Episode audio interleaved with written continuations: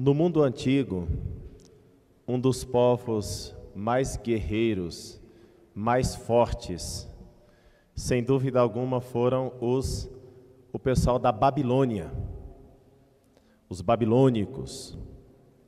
Tanto é assim que no ano 587 a.C., eles entraram em Jerusalém, acabaram com tudo destruíram o templo de Jerusalém, violaram as mulheres, levaram os homens para a Babilônia, quebraram tudo o que eles podiam. Ano 587. Esse acontecimento, antes de Cristo, evidentemente, ficou tão gravado na mente dos judeus que essa é a uma, foi uma grande desolação para os judeus. Ficou tão gravado que anos depois, São João, quando escreveu o Apocalipse, vai chamar a cidade de Roma, quando é perseguidora dos cristãos, de a Grande Babilônia. E quem já leu o livro do Apocalipse sabe muito bem que há o momento em que se diz no Apocalipse: caiu, caiu a Grande Babilônia. Na verdade é Roma. Mas estava tão gravada na mente dos judeus que a Roma perseguidora é Babilônia, como outrora, seis séculos antes, sete séculos antes, a Babilônia tinha acabado com Jerusalém. Então o povo foi desterrado, e depois dos babilônicos vieram os, persas. E foi no tempo do rei Dário, ou Dario, que os judeus receberam permissão para retornar a Jerusalém.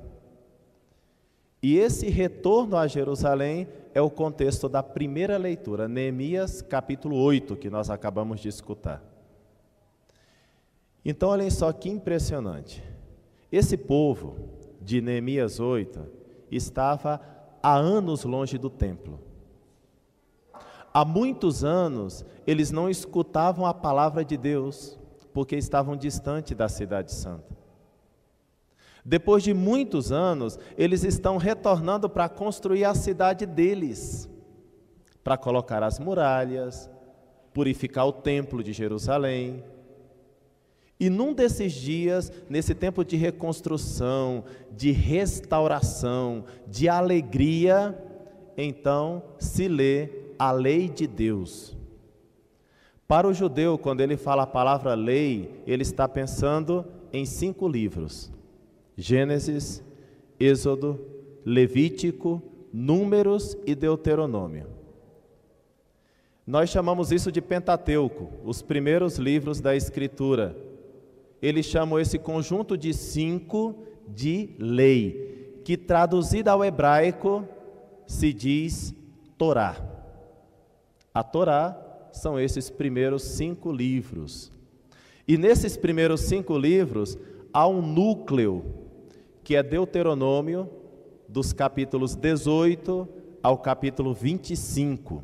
Sete capítulos. Provavelmente foram esses sete capítulos que foram lidos quando se diz que eles leram a lei. Por quê?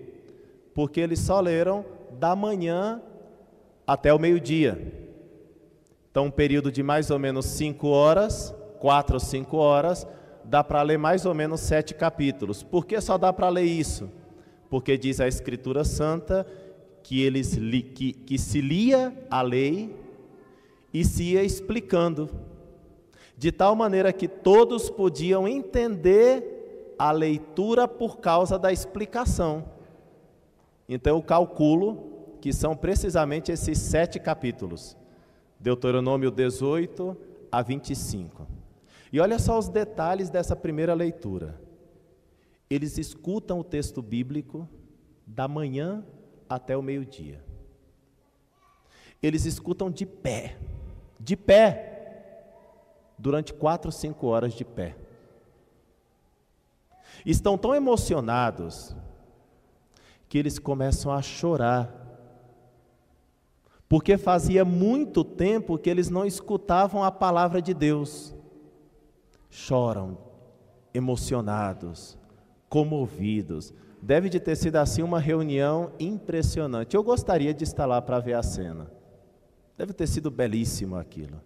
Uma multidão de gente em torno do templo de Jerusalém, de pé durante quatro horas, chorando.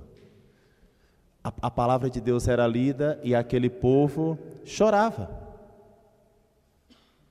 Que respeito diante da palavra de Deus, de pé, como nós, quando proclamamos o Evangelho, de pé. Porque, assim como para o judeu, o coração da lei é Deuteronômio 18 a 25, para o cristão, o coração da lei é o Evangelho. Para o cristão, o coração da lei é o Evangelho. E assim como eles escutaram de pé e chorando, nós também de pé e chorando não, né? A gente tem um coraçãozinho um pouquinho duro e não se deixa tocar muito pela palavra de Deus. Mas deve de ter sido uma cena fantástica. Bom, quem quiser recordar essa cena de maneira assim mais presencial, eu quero aproveitar para convidá-los a ir conosco para Jerusalém em junho. Qualquer 5 mil dólares paga, tá? Tá simples. Não vai ser só Terra Santa, vai ser Itália, vai ser Fátima. Vamos ficar 15 dias, 18 dias, né? Qualquer 5 mil dólares paga, tá facinho, tá? Fica o convite para conhecer Jerusalém, rezar diante do Muro das Lamentações e experimentar algo dessa realidade, inclusive física, né? inclusive física. Nós vamos fazer um pouco como São Lucas. Vocês notaram o comecinho do evangelho de hoje, Lucas 1, de 1 a 4. Olha só que precisão. É um texto escrito por um médico. Lucas era médico, hein? Portanto, é um evangelista que tem cabeça de cientista, que tem cabecinha de investigador, de pesquisador. Aí olha, olha a maneira científica de Lucas começar o texto bíblico. Lucas diz assim: Muitas pessoas já tentaram escrever sobre Jesus Cristo. Eu agora me preocupei em fazer um estudo. Tudo bem, Mateus e Marcos já escreveram. Eu agora o que eu apresento para vocês é um estudo fruto de uma investigação. Ou seja, eu conversei com Maria, conversei com Paulo, com Pedro, com Tiago, eu fui nos lugares, eu estive em Jerusalém, eu fiz um estudo, eu coloquei esses, essas coisas anunciadas num tubo de ensaio. Eu fui comprovar historicamente as coisas. É isso que Lucas está dizendo. Porque eu queria apresentar de maneira histórica, ordenada e verificável.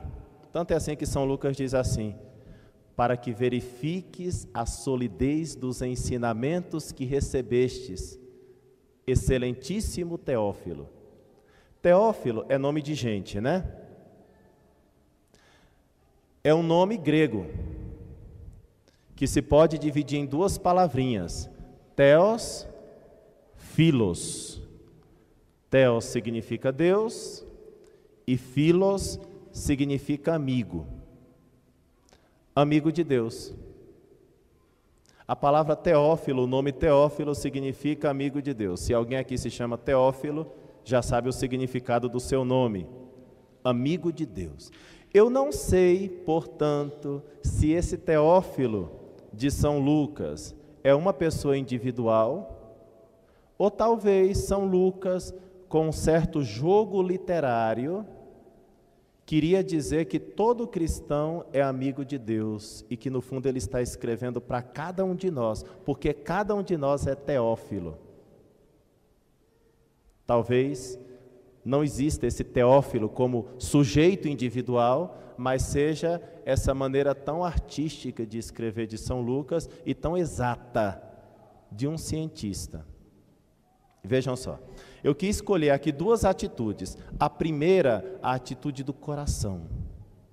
A atitude de alguém que diante da palavra de Deus se põe de pé por respeito e chora. Isso é uma atitude muito bonita, que toca o nosso coração.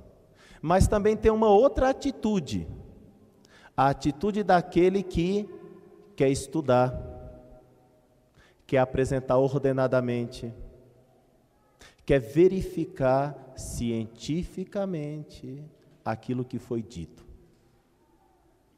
É que precisamente nessas duas coisas está a nossa fé católica. Nessas duas coisas, nessas duas atitudes, está a nossa fé católica.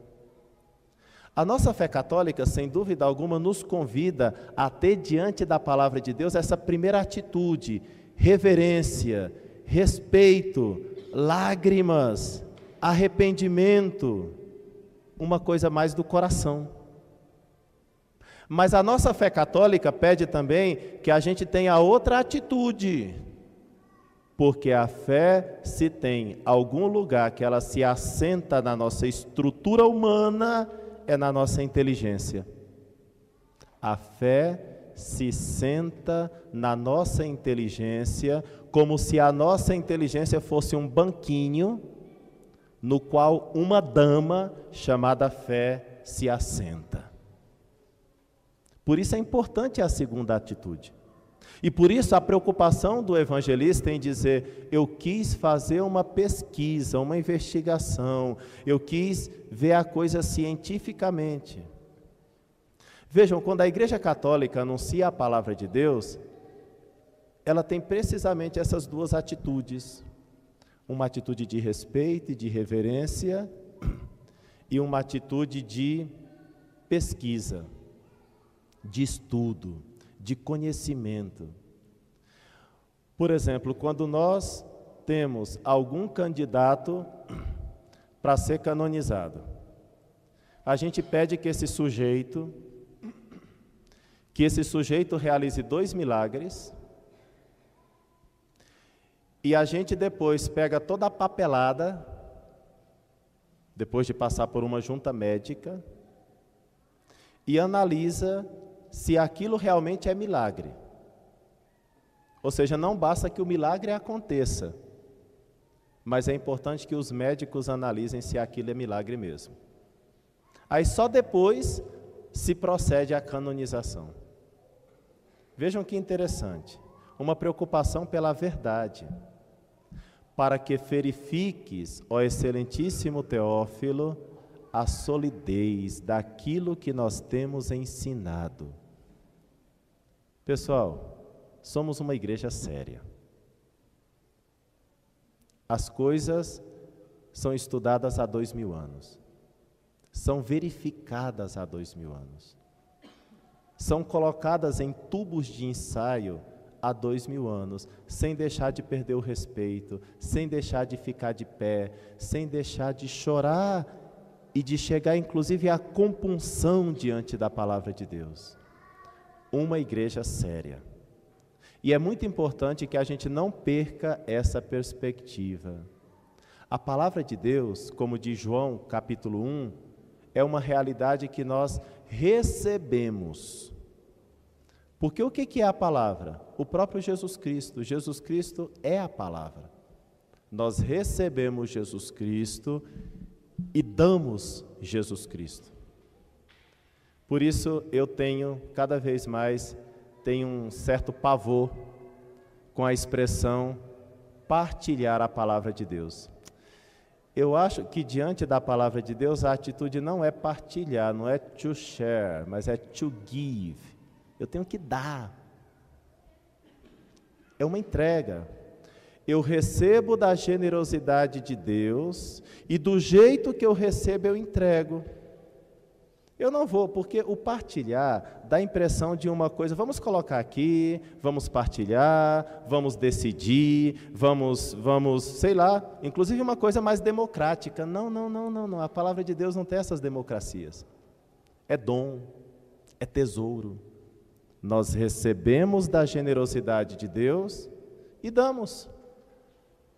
Com a mesma ou com generosidade semelhante. Uma preocupação pela verdade, uma preocupação séria pela verdade. Diante dessas atitudes que nós vemos os nossos irmãos apresentarem diante de Jesus Cristo, que cada um de nós também possa apresentar essas atitudes. Uma, a compunção, o arrependimento, de tal maneira que nós a gente vem à igreja não é só para que o padre console e diga que está tudo bem. Não, muitas vezes a gente tem que chorar. Pessoal, é muito bom descobrir que tem alguma coisa errada na nossa vida. É muito bom descobrir que tem alguma coisa que não está batendo com a palavra de Deus. É muito bom saber que a gente é miserável. Porque somente quando a gente sabe que a gente está errado, a gente pode corrigir. Se a gente não sabe que está errado, não pode corrigir porque não sabe. É importante chorar diante da palavra de Deus. E para que cheguemos cada vez mais a essa solidez do ensinamento, aí está a nossa formação católica, a escuta atenta da palavra de Deus, a escuta atenta do ensinamento dos ministros de Deus, dos sacerdotes, a leitura da Escritura Santa, a leitura do catecismo da Igreja Católica. Quando a gente tem um questionamento, pergunta a algum amigo que sabe mais do que a gente, pergunta a um sacerdote, pergunta a um amigo, a qualquer pessoa que saiba um pouquinho mais, que pode me ajudar a encontrar resposta para essa questão. Porque assim como São Lucas, ele teve a preocupação de manifestar de maneira ordenada para que nós verifiquemos a veracidade, a verdade da palavra, assim também a nossa Santa Igreja há dois mil anos tem a mesma preocupação e tem apresentado a palavra de Deus numa continuidade maravilhosa com toda essa tradição de dois mil anos. Fiquem com essa frase no coração. Nós estamos indo para o céu montados nas costas de gigantes. Nas costas de gigantes. Nossa Senhora, São José, um Santo Tomás de Aquino, um Santo Agostinho, uma Santa Teresa de Jesus, uma Santa Teresinha do Menino Jesus, tantos santos, uma pleiade de santos maravilhosos que seguiram a palavra de Deus de verdade. É a eles que nós devemos tanta coisa boa, tanta interpretação e de maneira correta e na grande tradição da igreja. Que maravilha! Essa é a nossa pátria. Essa é a nossa Jerusalém. Permaneçamos firmes na verdade e tendo a preocupação de verificar, de ir ao encontro dessa verdade, porque finalmente nos encontraremos sempre nessa Jerusalém do Senhor.